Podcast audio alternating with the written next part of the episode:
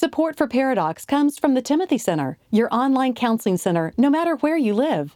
The Timothy Center is a marriage and family counseling facility in Austin, Texas, offering distance consultations for those that live outside the Austin area. If you have questions and you'd like to consult with Jimmy, Josh, or one of their licensed professionals, visit them at timothycenter.com.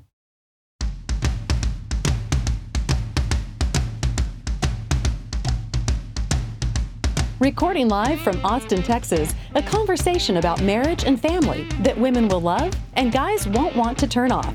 Dr. Jimmy Myers and Dr. Josh Myers are a paradox.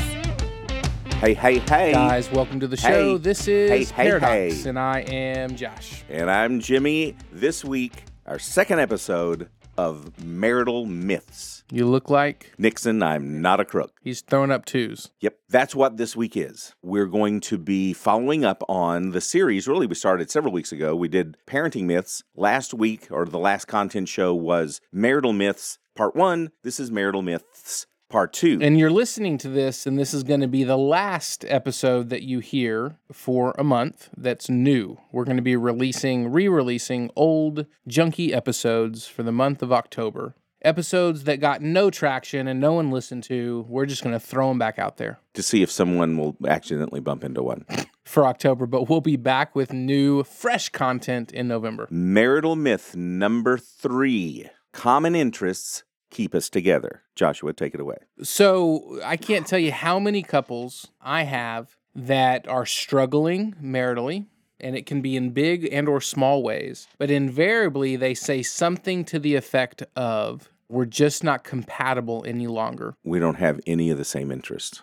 we just don't work well together We don't have anything in common. and they use that as like this ultimate trump card for divorce. Well, it's like you kind of make compatibility. It's not some, I know our culture and movies suggest that there's some magical match made in heaven that's perfect compatibility. But compatibility in so many ways, and I know it's not this black and white, but in so many ways, you kind of make compatibility. So first thing I do is just slap those those two people, mm-hmm. and I say, "Wake up, because you're idiots." Yes. For example, your mother and I, Dungeons and Dragons. That has been the. You still talking about Common Sutra from last week? No. Oh. Do you.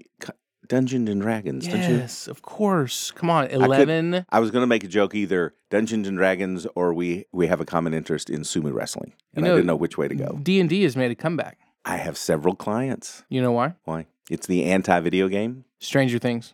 Oh, that's right. Even though I have a moral conviction about watching a show like that, I've heard that that had a had a place on it. Here's the thing: I don't know a couple that have common interests. I don't. I, I'm sure they exist. I know they exist, probably somewhere mythically, like a unicorn. That oh, we just love golfing together, and when we're not doing that, my husband and I crochet. I'm sure that exists. I just don't know one. Well, even if it existed prior to marriage, you both like hiking.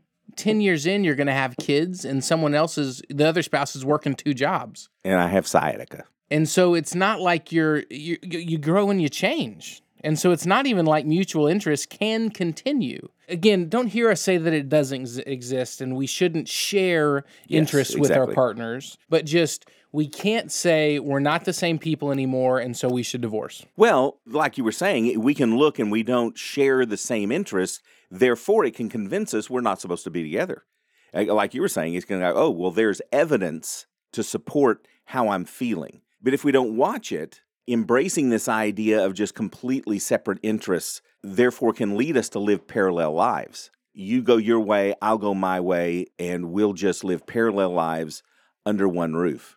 For me, it, it, it this trouble in believing in this myth is that it puts compatibility as the supreme Exactly. stick What does that have to do with anything? intuitiveness agent when it's it should be commitment. When I see couples that have lasted for decades and decades, I can't think of one that they are compatible in all their interests. Beth will will do something with me, you know, she'll she'll at least go on the scuba diving trips and she will be in the spa while I'm scuba diving, but still we will share that experience. Uh, she doesn't scuba dive, she doesn't like that. I would rather gargle glass than go to Fredericksburg and antique. But we'll do it, which leads me to the solution here is we want to have common lives, even though we may have very different interests. We need to have an interest in our spouse, not in our spouse's interests. Oh my, preach. Come on, that's a preach. Pass Bumper sticker. the plate. Whoo! Drop the mic out, except these are expensive. It's not about having these common interests. We want to live one life together. And just like we live, we want to live a common life, you know, with our, you know, with our children. They weave themselves into this common life, but we're not playing junior high lacrosse either. And I'm following grandchildren in soccer, and I don't know what's happening, even though I'm apparently coaching. If we have as much interest in our spouse, then what our spouse is doing becomes sort of irrelevant. And to kind of put the desire for common interests up to this high a priority to state that it keeps us together, it's somewhat selfish. It's saying my spouse needs to be more like me than not so that I can continue to be like me. Yeah. And so it, it's almost this play, this selfish play in a way, even though wanting common interests is not bad. We just can't elevate it to the supreme thing that this is what's keeping us together. We have to keep common interests and the desire for it in its place as a good thing, but not the supreme thing. The supreme thing that's going to keep you together is commitment. Mm-hmm. If love, That's it. if love is putting Commitment. If love is putting someone else's needs above your own, if that's what love is, I tell people this all the time. If someone came up and said, "Hey, you want to play golf Saturday morning?" Well, I couldn't answer that. How can I answer that? Because I don't know what's going on. Because Beth and I lead one life. There's a common calendar. Therefore, I don't know what's happening, so I can't even answer that. Oh, the old ball and chain. No, common courtesy. When you haven't looked at your calendar in decades. No. Which leads her to control my life. Myth number two. I don't, e- I don't even want to get you on that. Okay. Myth number two never go to bed angry. Stupider words Were never spoken, were never spoken. except they're sort of biblical. Yeah, it's kind of like Paul. What we take from those, Paul in Ephesians said, Don't let the sun go down in your anger. So those aren't stupid words. No. But what we've taken yes. are stupid words. It's like we're really, really mad at each other. Okay, great. Now I got to stay up all night and watch TV and pinochle because I can't go to sleep or I'll be violating scripture. He's just talking about letting unresolved anger just sit and fester. What you and I see so many couples who come into the office, they are couples who have very deep seated resentment toward each other. But resentment, all re- resentment is, is anger and hurt that has been left to fester and grow as a cancer. That's what the biblical mandate is about. It's dealing with, deal with the issue. It's not it's not about necessarily the time of day that the issue happens. We were joking prior to going on the air, and I said, So if I'm, if Katie slugs me in the middle of the night while I'm snoring, and I just get PO'd at her, I'm then supposed to wake her up and go, Well, now we can't sleep. Mhm. We're up now. 3:30 a.m. I'm sorry, beep that out if we have children in the car. And now we can't go to sleep. We've mm-hmm. got to talk about this and settle it once and for all. First of all, that would never work in our relationship. Katie, when when we have an issue between the two of us, I want to talk about it right then and there. I'm an external processor. That's how I think through the issue is through talking about it. Katie needs some time internally to think through something. So even if I woke her up at 3:30 and said, "We got to talk about this now so I can sleep," she's not ready to talk about it. I have to give her time to internally process it. And so it is, to Jimmy's point, it's not about the specific time and day that something happens or that you, it is not letting it fester, not letting it grow. There's a reason what we do, psychotherapy, it's been called the talking cure. Just talking about something. There is mental health, emotional worth, and healing in nothing but what's called externalizing, getting it outside of yourself, just verbalizing something, just talking about something. If we don't just sit and fester and develop resentment about what happened,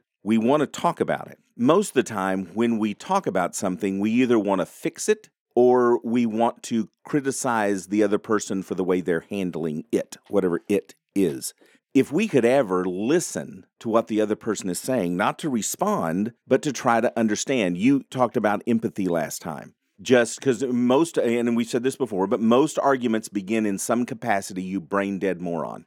And as soon as what Gottman says, we come out with a harsh startup, then we're immediate the other person's immediately going to defend and then we get in the attack defend attack defend attack defend mode until we just walk off what we want to try to do is to listen listen with the the intent of understanding, not listening necessarily just to respond to make our case and prove that we're right and they're wrong. So it's uh, stupid to, well, it's not stupid, but it's stupid logic to think you can never go to bed specifically when you're angry. You should feel free to allow anger, but you've got to figure out what it is behind the anger. And I know we've ta- said this before, but we'll say it again. Anger is a second emotion. So there's always a first or many first emotions. It can be disappointment and hurt and disrespect or disappointment. Did I already say disappointment? Yeah, I think you did. Or regret. It can be so many different things that then lead to the anger. And to solve any problem before talking about it with our spouse, we've got to be able to work towards identifying what's really going on past the anger. What we ultimately would want is we don't want our anger to turn into bitterness. And that's what we've talked about festering. And so, if when you think about your spouse, you have a ton of negative thoughts that come up into your head, that is bitterness. Hmm. and so, that's not what we want. That's when you have, quote unquote, let the sun go down on your anger. And so, that's something between you and God, you and an accountability partner or a pastor that you need to work through. That verse also is used a lot and we've already dealt with this, you know, especially in the parenting area, but that verse is used to just almost like, well, it's anti biblical to be angry. That's the anti angry verse. That simply cannot be. It can't be a sin to be angry. It just can't because Jesus is the Word made flesh and he got angry. He fashioned a whip and he went in and he cleared the temple it cannot be don't be angry. That verse is simply saying we need to deal with, in some type of timely manner, the things that make us angry. Admit we're angry, talk about why we're angry, and when we love each other, we again, as we talked about the empathy, we understand that the other person actually has a point of view. And they're not morons, they're not brain dead, they're not idiots for seeing it the way they see it and by responding the way they responded, you could line up a hundred other people. They might do the exact same thing. Thank you, you stupid idiot. What's that? SNL. The old SNL. It's, Jane, uh... you miserable blank. That's Dan Aykroyd. Yes. Yeah. And Jane Curtin. That's when SNL was funny. If you like this episode and want more information about it or previous episodes, go to pairadocspodcast.com. You can also find us on our socials there. We appreciate you guys for listening. We're going to be dropping old, reused reruns the next greatest month. hits. Greatest hits the next month, and then we'll be back with new content in November. You guys and listen, if anything we said today made you angry, you cannot go to sleep. Just stay away till the first of November. And you can't contact us us to talk about it. No, because we no. will give you our email. You will just stay mm-hmm. away. See ya. Pairadocs is produced by Billy Lee Myers Jr. For more about Billy, go to therapywithbilly.com.